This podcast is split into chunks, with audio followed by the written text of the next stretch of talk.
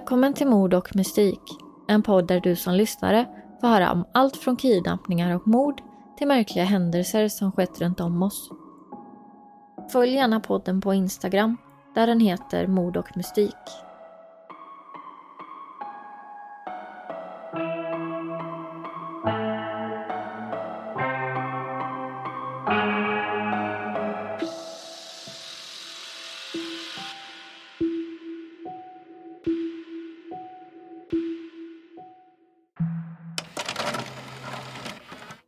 Fjärde augusti 2002.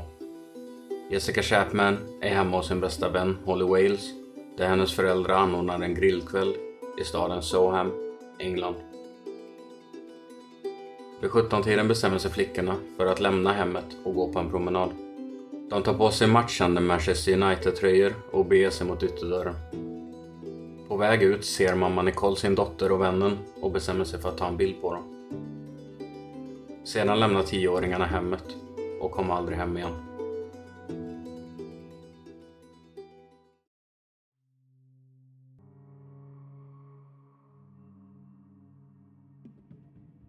Staden Soham är en liten skärmig stad på den engelska landsbygden med cirka 8000 invånare. Här växte de två bästa vännerna Holly Wales och Jessica Chapman upp. Redan vid fyra års ålder hade de knutit ett band till varandra och spenderade därefter nästan varenda dag i varandras sällskap. Folk i deras närhet beskriver dem mer som systrar än vänner. Jessica var det yngsta barnet i en syskonskara på tre flickor. Hon beskrivs som snäll och utåtriktad. Hon var sprallig och gillade att idrotta. Hon uppfattades lite pojkaktig, till skillnad från bästa vännen Holly, som beskrivs som mer feminin. Holly gillade att klä ut sig, dansa och sminka sig. Hon var också mycket social och intelligent. De båda flickorna hade idrott som gemensamt intresse och följde Manchester United och deras favoritfotbollsspelare David Beckham. Båda flickorna beskrivs vid tio års ålder som mycket mogna för sin ålder och tillräckligt ansvarsfulla för att på egen hand promenera till och från fritidsaktiviteter och till sina kompisar. Jessica hade dessutom en mobiltelefon så att hennes föräldrar kunde komma i kontakt med henne om det skulle behövas. Söndagen den 4 augusti 2002 anordnade Hollys föräldrar en grillkväll med några av deras vänner. Jessica var hemma hos Holly denna dagen men bestämde sig vid 17-tiden för att lämna hemmet för att gå på en promenad. De klädde sig i likadana kläder, svarta shorts och röda Manchester United-tröjor. De matchande kläderna fick Hollys mamma Nicole att ta en bild av dem innan flickorna gick ut på sin promenad. Klockan 17.30 lämnar flickorna hemmet och grillkvällen och påbörjar sin promenad. De går in mot centrala Soham för att gå till en godisbutik där de köper varsin klubba. Efter besöket i godisaffären går de mot stadens Sohams College som stod tomt under sommarlovstider. Anledningen till varför polisen vet om hur flickorna rört sig efter det att de lämnat Hollys hem är då de matchande tröjorna flickorna bar drog till sig uppmärksamhet då de var ute. Vilket gör att det fanns gott om vittnen som sett flickorna på promenaden. Man har senare kunnat verifiera vittnesuppgifterna med hjälp av övervakningskameror som funnits i centrala Soham. Deras favoritlärare, 25-åriga Maxine Carr, bodde i närheten av gymnasieskolan med sin man som jobbade som vaktmästare på skolan, Ian Huntley, 28 år gammal. Maxine jobbade som lärarassistent på flickornas grundskola och var mycket omtyckt av alla elever. Holly och Jessica ville veta om hon skulle återvända till deras skola efter sommaren, så de bestämde sig för att gå förbi för att fråga. Klockan 18.30 anlände de till Maxines hus, där de stötte på hennes man Ian som stod på utsidan och duschade deras hund. Flickorna frågade om Maxine var hemma, varpå Ian svarade att hon var sjuk och tog ett bad för att vila upp sig lite. De frågade därför Ian om han visste om Maxine skulle fortsätta som lärare efter sommaren. Ian svarade att hon inte hade fått behålla sin tjänst och därför inte skulle återvända till flickornas skola efter lovet var slut. Holly och Jessica blev besvikna av beskedet. De bad Ian hälsa Maxine att de varit förbi och sen gick de vidare på sin promenad i riktning mot skolans bibliotek. Klockan åtta på kvällen hade flickorna fortfarande inte kommit hem, vilket gjorde Hollys mamma Nicole orolig. Hon testade att ringa sin dotter för att säga att de får komma hem så de kan säga hejdå till gästerna som varit över på grillkväll, men fick inget svar på telefon. Nicole började söka igenom huset i tron om att flickorna kanske redan kommit tillbaks, men att hon inte märkt det. När hon inte fann dem någonstans inne i huset började hon istället söka utomhus i närområdet. Men varken Holly eller Jessica syntes till någonstans. Oron Nicole känt ökade nu kraftigt. Hon gick hem och berättade för Hollys pappa att båda flickorna verkade vara försvunna och de båda sökte igenom hela huset efter barnen för andra gången, utan framgång. Föräldrarna hade som regel att Holly alltid skulle vara hemma senast halv nio på kvällen, utan undantag. Och när klockan blev kvart i nio ringde de till Jessicas mamma Sharon för att höra om de kanske hade gått hem till henne, men inte heller hon hade sett till dem. Telefonsamtalet till Jessicas mamma Sharon gjorde även henne orolig, så hon försökte också ringa, men fick inte heller något svar.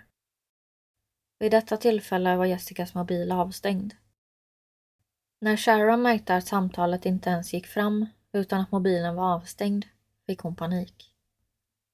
Hon visste att båda tioåringarna var ansvarsfulla av sig och aldrig skulle stänga av mobilen medvetet.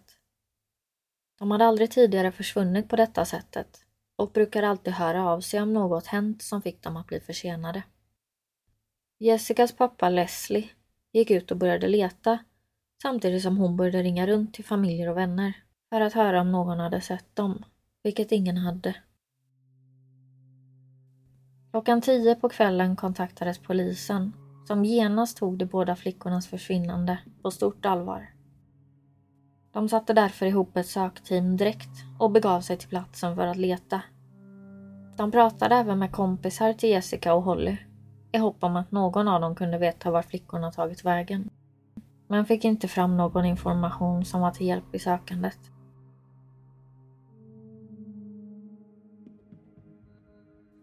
Nyheten om försvinnandena spred sig snabbt, vilket gjorde att även lokalbefolkningen i stan började hjälpa till med sökinsatsen. När sökandet togs vidare mot Sohams College kom vaktmästaren Ian Huntley till platsen för att hjälpa till att låsa upp skolan och bistå i sökandet.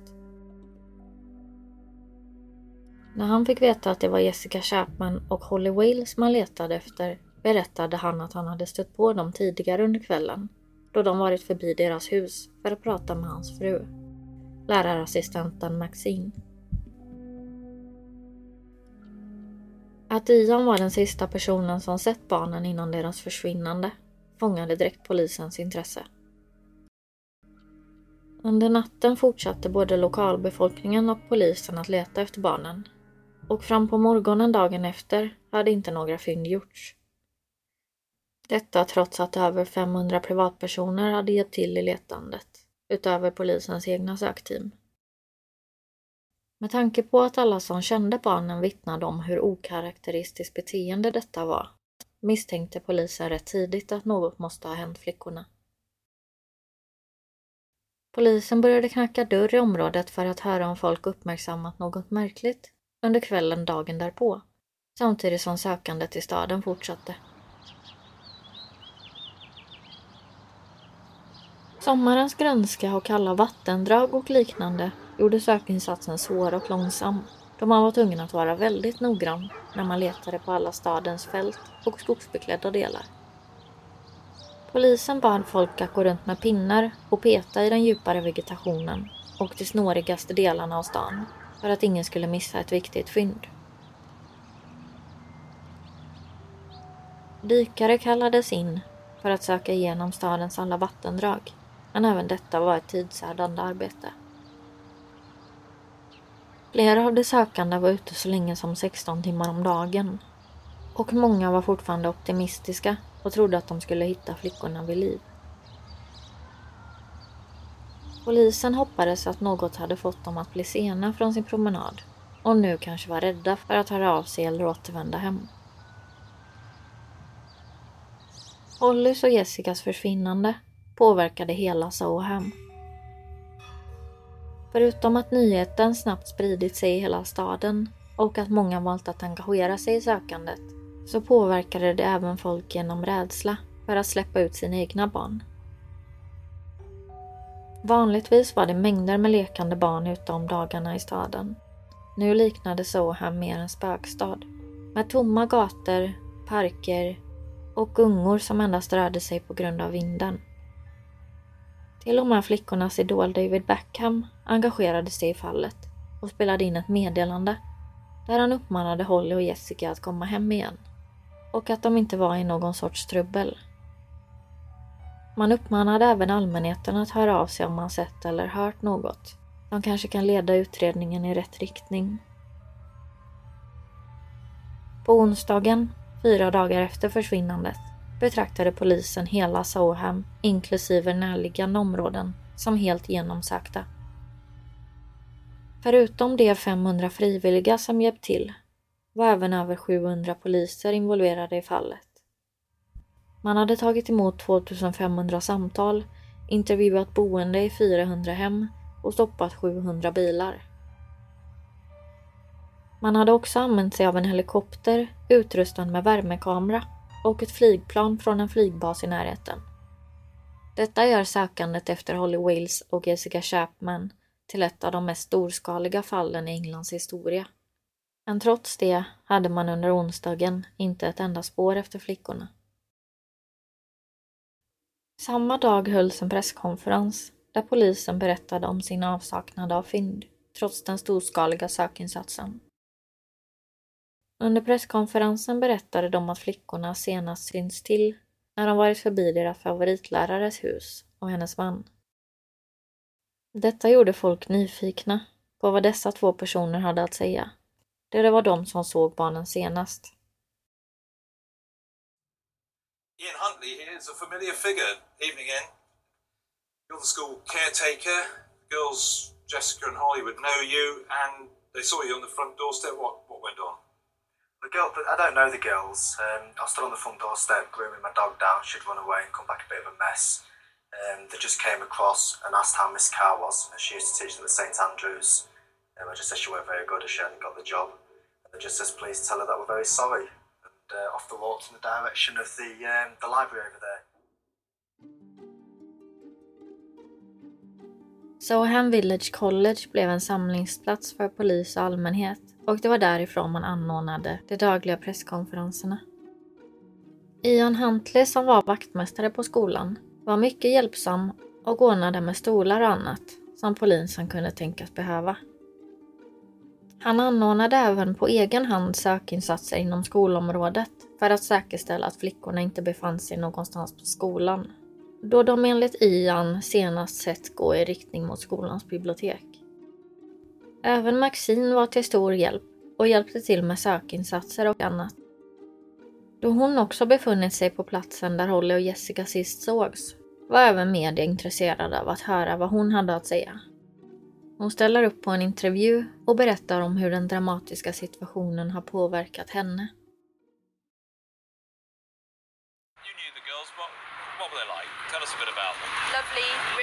Girls. Um, they're ever so funny, they're brilliant, they're kind to everybody. Um, they won't say a bad word about anybody. They love their families and everything, which is why nobody believes that they would ever run away. Um, they was very close to all their family. Tell us something about this card you're holding.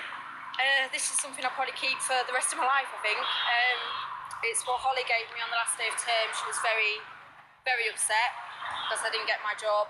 And um, she just gave me this with a poem on the inside saying um, to a special teaching assistant, really. And we'll, we'll miss her a lot and we'll see her in the future. And that's the kind of girl she was. She was just lovely, really lovely. That's really very sweet, isn't it? Yeah. Any thoughts tonight? I mean, 11 days is a long time. I mean, if you if they could see you now, what would uh, Maxine Carr say to Holly and Jessica? Just get on a phone and, and just come home. Just come home. Or if somebody's got them, just, just let them go. Doesn't matter where you let them go, as long as you just let them go and let them come home. Lördagen den 10 augusti, sex dagar efter försvinnandet, organiserade polisen en rekonstruktion av Jessica och Hollys promenad. Unga skådespelerskor klädde sig likadana Manchester United-tröjor och svarta shorts som tjejerna haft på sig sist de setts till. Och de fick gå samma promenad som flickorna gått kvällen de försvann. Förhoppningen var att rekonstruktionen skulle få någon ur allmänheten att minnas något de sett. Men tyvärr ledde inte heller detta till något nytt för utredningen. Dagen efter rekonstruktionen började polisen kritiseras i media på grund av hur få framsteg som gjorts. Detta trots polisens enorma ansträngning. Likt många andra fall av denna storleken kom det in många samtal från folk som kom med falska iakttagelser av flickorna och många spår som inte ledde någon vart. Detta gjorde att polisen fick lägga mycket resurser på att utreda alla dessa tips. Polisen gick ut och vädjade att inte låta sina barn bära Manchester United-tröjor för att motverka att fler samtal av denna typ skulle komma in. En gärningsmannaprofil upprättades. Man trodde att den eventuella förövaren var en lokal man, mellan 25 till 40 år, som troligen hade begått sexbrott tidigare. Då profileringen inte gick att göra mer specifik fick man 700 träffar på män i närheten av Soham som hade ett förflutet som sexförbrytare. Både polisen och Holly och Jessicas föräldrar vädjade direkt till den eller de som låg bakom försvinnandet att lämna tillbaka flickorna till deras hem. Polisen vädjade även till en eventuell kidnappare genom att skicka ett sms till Jessicas telefon med instruktioner för att släppa flickorna. Denna taktik användes för att få förövaren att starta Jessicas mobil så att man kunde spåra den. I smset bad man om att få svar innan midnatt. Men tills dess hade inget svar kommit och telefonen fortsatte vara avstängd. Polisen hade dock redan en misstänkt och de hade noga granskat honom och hans agerande sedan flickornas försvinnande. Men legat lågt för att inte läcka information om vem det var, framförallt till media. The police say that the answer is here in Soham. Do you do you agree with that that line of, of inquiry, as they say? Yeah, absolutely. I mean, um, for two girls to go missing basically from our front doorstep, um, you know, somebody would have seen or heard something if somebody had tried to get those girls into a car, if it had just been somebody passing through. Um, yeah, it's very strange. Den misstänkta var vaktmästaren Ian Huntley. Han hade direkt blivit misstänkt eftersom han var den som såg flickorna senast. Anledningen till varför polisen var avvaktande med att själva lämna ut information om fallet till media var för att Ian själv valde att ha en sån stor roll, både i sökandet och i media. Detta gjorde att polisen kunde iaktta honom och se om han gjorde något misstänkt.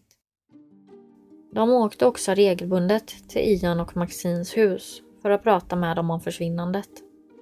Men i själva verket gjorde de detta för att kunna gå igenom Ians historia om och om igen i hopp om att han skulle ändra på sin historia och på så vis stärka deras misstankar. Vid dessa tillfällen uppmärksammade polisen att huset var otroligt välstädat. Till slut lyckades polisen få fram en mer exakt plats för vart Jessicas mobil hade stängts av och det visade sig vara väldigt nära Ian och Maxines hus. Detta var det första beviset de fått fram och det styrkte deras teori. Man valde att börja gräva i Ian Huntleys bakgrund för att se om man kunde hitta något intressant. Efter lite eftersökningar hittade man en polisanteckning från år 1998 där Ian hade misstänkts för en våldtäkt av en 18-årig kvinna. Åtalet hade senare lagts ner, vilket var anledningen till att Ian inte hade kommit upp när polisen tidigare letat i brottsregistret. Samtidigt kom det in många samtal till polisens tipstelefon där vittnen menade att de hade sett Maxine Carr i staden Grimsby under lördagskvällen. De menade att hon hade varit ute på stan, uppenbart berusad. Detta motsade det hon själv hade berättat för polisen, att hon varit hemma med Ian denna helgen, men tagit ett bad just när Jessica och Holly kommit förbi. Den 15 augusti kallade polisen till ett möte i skolans aula med syftet att försöka rucka den så lugna och hjälpsamma Ian Huntley. Han var som vanligt på plats och hjälpte polisen att göra lokalen redo inför mötet. Under mötet berättade polisen att den eventuella förövaren fanns ibland dem. Man ville att folk skulle uppmärksamma suspekta beteenden eller märkliga aktiviteter om det förekom. Dagen efter mötet tog polisen in både Maxine och Ian till polisstationen för första gången och båda valde att följa med frivilligt. Inledningsvis var de inte gripna utan skulle bara förhöras. De fördes till olika polisstationer och väl på plats började polisen fråga dem samma frågor som de redan hade svarat på gemensamt vid ett flertal tillfällen tidigare. När Maxine blev konfronterad med vittnesuppgifterna om att hon skulle ha setts Grimsby under lördagskvällen fortsatte hon hävda att hon varit hemma när flickorna kommit förbi. Efter förhöret gav man Ian och Maxine chansen att träffas för att prata med varandra enskilt i ett rum som polisen avlyssnade i hopp om att de skulle försäga sig. Vid detta tillfälle hittade polisen ett skjul på skolan som inte sökts igenom tidigare. När sökinsatsen på skolan hade anordnats tidigare hade Ian berättat att det inte fanns någon nyckel till skjulet och att det därför inte gick att söka igenom. När man sökte igenom Ian och Maxins hem hittade man nyckeln till skjulet. Och när man genomsökte det hittade man flickornas kläder, halvt uppbrända i en plastpåse med Ians fingeravtryck på. Polisen misstänkte att Jessica och Holly var döda och senare samma dag bekräftades deras misstankar. Jessica Chapman och Holly Wales kroppar hittades senare samma dag i ett dike nära en flygbas i den lilla byn Laken Heath, cirka tre mil från Soham. Kropparna var delvis brända och i dåligt skick när de påträffades. Nu inleddes ytterligare förhör med Ian och Maxine. Trots att man nu hade omfattande bevis som motsade deras historia ville man få någon av dem att berätta vad som hade hänt. Till slut lyckades polisen få Maxine att erkänna att hon inte hade varit hemma, utan i Grimsby som vittnen hade påstått. Detta förstörde Ians alibi. När hon konfronterades med varför hon hade ljugit menade hon att hon ljugit för att Ian var den sista som såg flickorna och hon visste därför att han skulle bli misstänkt. Hon menade att hon inte hade ljugit för att hon trodde Ian var skyldig, utan att hon istället ville ge honom ett alibi för att hon visste att han inte var inblandad i försvinnandet och därför inte ville att han skulle bli misstänkt. Polisen trodde inte hennes motivering och vid närmare granskning av alla uttalanden Maxine gjort i media upptäcker man att hon vid flera tillfällen refererat till flickorna i dåtid. Som om hon visste att de inte längre var vid liv. Dessutom erkände hon att hon hjälpt Ian att städa hela huset grundligt vid flera tillfällen efter det att hon kommit hem från Grimsby. Så vilka är egentligen Ian Huntley och Maxine Carr? Ian Huntley blev som liten mobbad i skolan och beskrevs som lite av en ensamvarg. Han hade svårt att skaffa vänner och var varken gillad av andra elever eller av lärarna. Under sina tonår försökte han begå självmord, men överlevde. Vid 16 års ålder valde han att hoppa av skolan och börja jobba istället. Han hade svårt att behålla sina arbeten och gick därför från arbete till arbete under en längre tid samtidigt som han flyttade runt mycket. Vid varje nytt tillfälle han flyttade ljög han om sin bakgrund och beskrev sig själv som bättre än han egentligen var. När hans lögner började kritiseras av de han lärt känna valde han bara att flytta därifrån och börja om på ett nytt ställe, där han återigen fortsatte på samma sätt. Ians ex-flickvänner beskriver honom som ett kontrollfreak som gillade att dominera och utnyttja dem. Efter Ians gripande trädde flera ex-flickvänner fram och berättade om hur de hade haft det när de varit tillsammans med honom. Det kommer fram historier om våldtäkter, påståenden om sex med minderåriga, sexuella trakasserier och en av flickvännerna berättar att hon blivit inlåst av Ian i deras lägenhet efter det att hon vägrat ha sex med honom. Många av de som varit tillsammans med honom var för rädda för att anmäla, men några valde ändå att göra det. Ian blev utredd för våldtäkt vid fyra tillfällen och även för att ha haft sexuellt umgänge med minderåriga flickor. Ingen av dessa anmälningar ledde till någon dom, då det aldrig fanns tillräckliga bevis för att åtala honom, vilket ledde till att hans brottsregister var helt rent. Vid 20 års ålder gifte sig Ian med sin första fru, Claire. Även hon har berättat om det övergrepp hon blivit utsatt för av honom. Han kunde få raserianfall och misshandla henne brutalt utan att hon vetat vad som fått honom upprörd från början. Hans beteende var inget Claire accepterade, så hon valde att lämna honom efter bara några veckors äktenskap. Senare gifte hon sig med Ians bror, Wayne, vilket fick Ian att drabbas av ett sammanbrott och en djup depression. Claire menar att Ian aldrig blev upprörd över att han hade förlorat henne, utan snarare för att han förlorade kontrollen över henne. Efter Claire lämnat Ian började han dricka allt mer och blev så småningom åtalad för en våldtäkt där han påstods ha följt efter en berusad 18-årig flicka efter ett besök på en nattklubb. Och när han senare gjorde närmanden mot henne, som hon nekade, våldtog han henne. Efter Ian suttit häktad i en vecka valde polisen att lägga ner utredningen i brist på bevis och Ian fick än en gång fortsätta sitt liv i frihet. Väl i frihet fortsatte han dock leva på samma sätt. År 1998 träffade Ian Maxine på en pub. De fick direkt en stark attraktion till varandra och flyttade ihop kort därefter. Det dröjde dock inte länge innan de psykiska och fysiska övergreppen mot Maxine inleddes. Efter övergreppen mot Maxine brukade Ian vara extra kärleksfull mot henne och säga att han ångrade sig och att det aldrig skulle hända igen. Vilket det dock alltid gjorde. Men till skillnad mot tidigare flickvänner Ian haft såg Maxine dessa våldsamma och kontrollerande beteende som ett tecken på hans kärlek och hängivenhet till henne, vilket fick henne att älska honom ännu mer. Snart började Ian vara otrogen mot Maxine med en 15-årig skoltjej. När Maxine fick reda på otroheten försökte hon begå självmord. Detta försök misslyckades men fick Ian att bli ännu mer attraherad av henne eftersom han tolkade detta som om hon var villig att dö för honom. Maxine och Ian bestämde sig för att de behövde en nystart.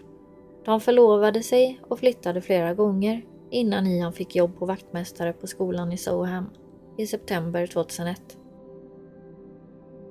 Här flyttade de in i ett hus som var avsett för vaktmästaren på skolan. Trots Ians våldsamma historia lyckades han anpassa sig bra till jobbet som vaktmästare. Han fick en god relation med övrig personal som tyckte han gjorde ett bra jobb och han kom också bra överens med eleverna på skolan, särskilt flickorna. Året efter paret flyttar till Soham fick Maxine jobb på en angränsande skola, St. Andrews Primary School. Hon blev direkt populär bland barnen som älskade henne, men bland sina kollegor uppskattades hon inte lika mycket. Sammantaget fungerade flytten till Soham bra för Maxine och Ian. De passade bra in i staden. De fick aldrig några nära vänner, men hade ytlig relation med sina grannar och föräldrar till barnen där de jobbade. Attacken på Jessica och Holly var inte planerad. Ian som sexualförbrytare och pedofil kunde inte motstå möjligheten som dök upp. Ian var upprörd när barnen kom förbi eftersom han precis bråkat med Maxine i telefon då han var säker på att hon var otrogen mot honom på hennes resa till Grimsby. Den enda som vet det exakta händelseförloppet är Ian. Men man tror att Ian låtsades att Maxine var hemma för att få in flickorna i hemmet och strax därefter dödade dem.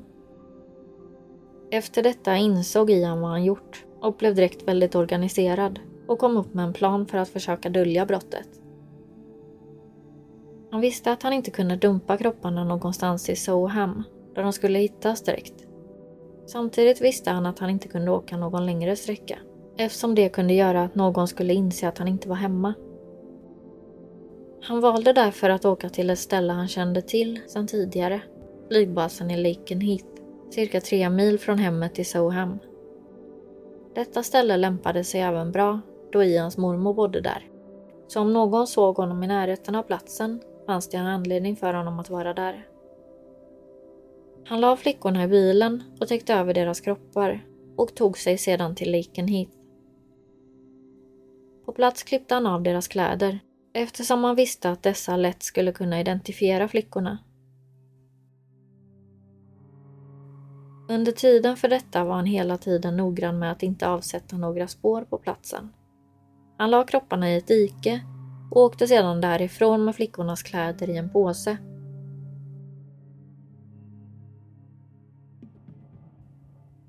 Väl hemma begav han sig till skjulet på skolans område för att elda upp kläderna. När han satte eld på dem blev hela skjulet fyllt med rök och på grund av rädsla att någon skulle se röken och upptäcka vad han höll på med släckte han elden och lät kläderna ligga, endast delvis brända. Sen låste han skjulet så han kunde ta hand om kläderna vid ett senare tillfälle. Något han inte lyckades med innan polisen hittade platsen. Vid något tillfälle gjorde han sig av med Jessicas mobiltelefon. Denna har aldrig påträffats.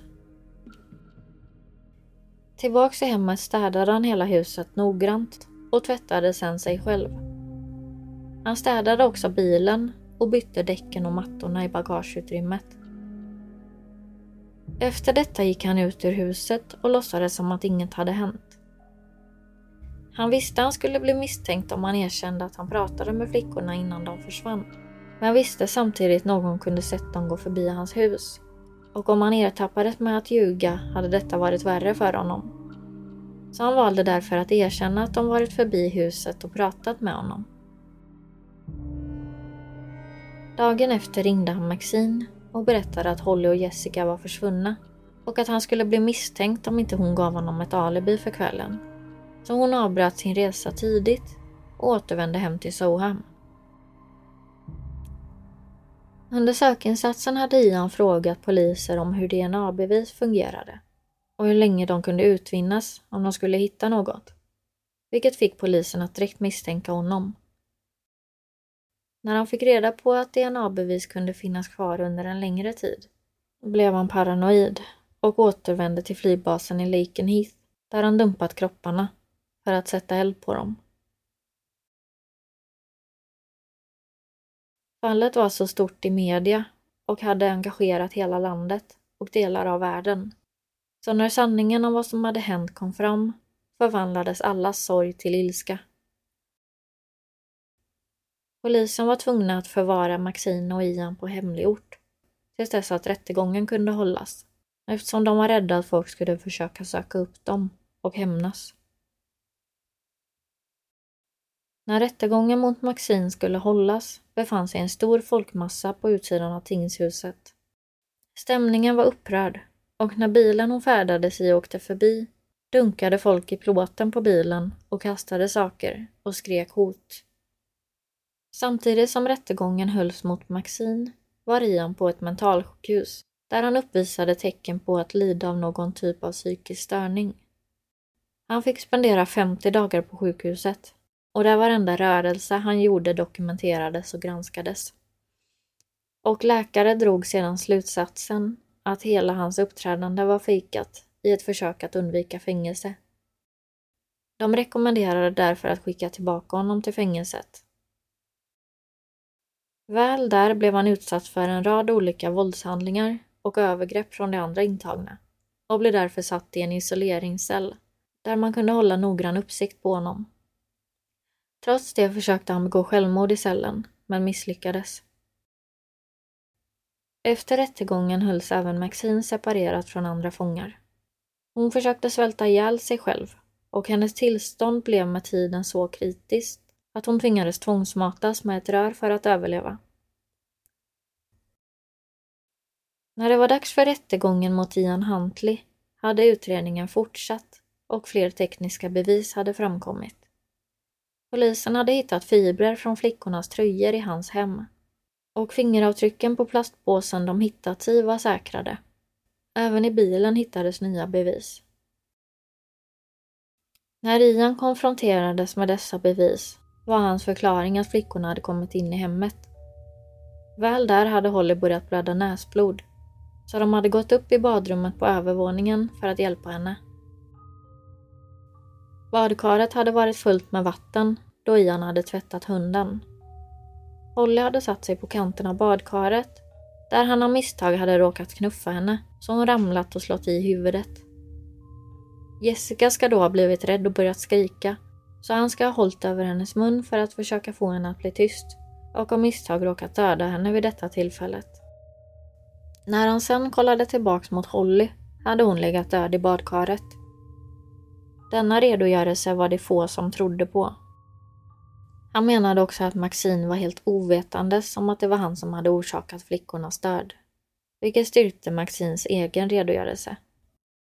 Många menar dock att Maxine ska ha vetat om att Ian varit skyldig tidigare.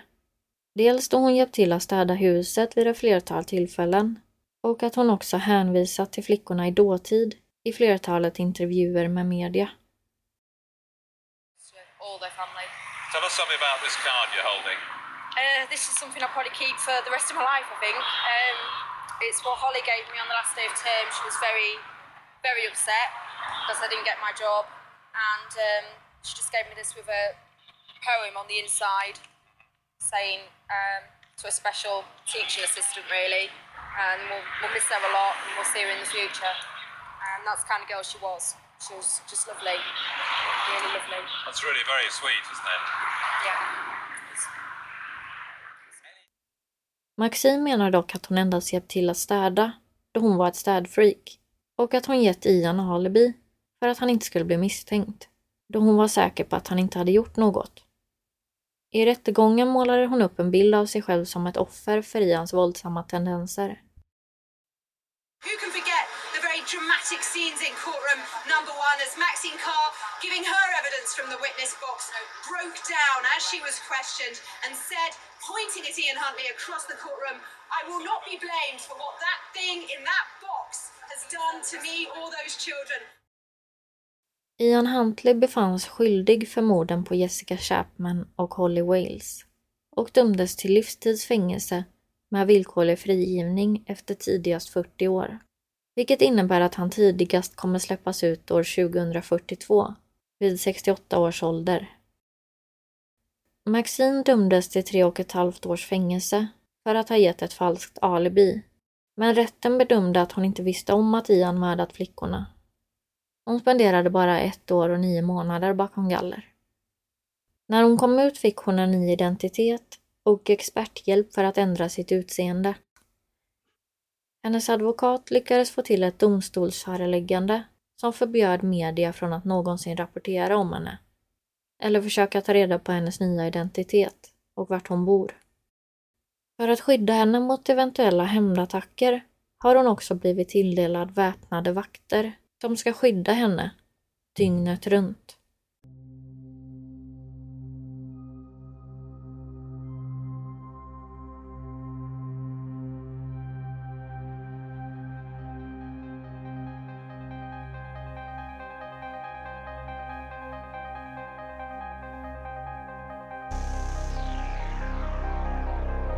Detta var allt som vi på Mord och Mystik hade att bjuda på denna vecka.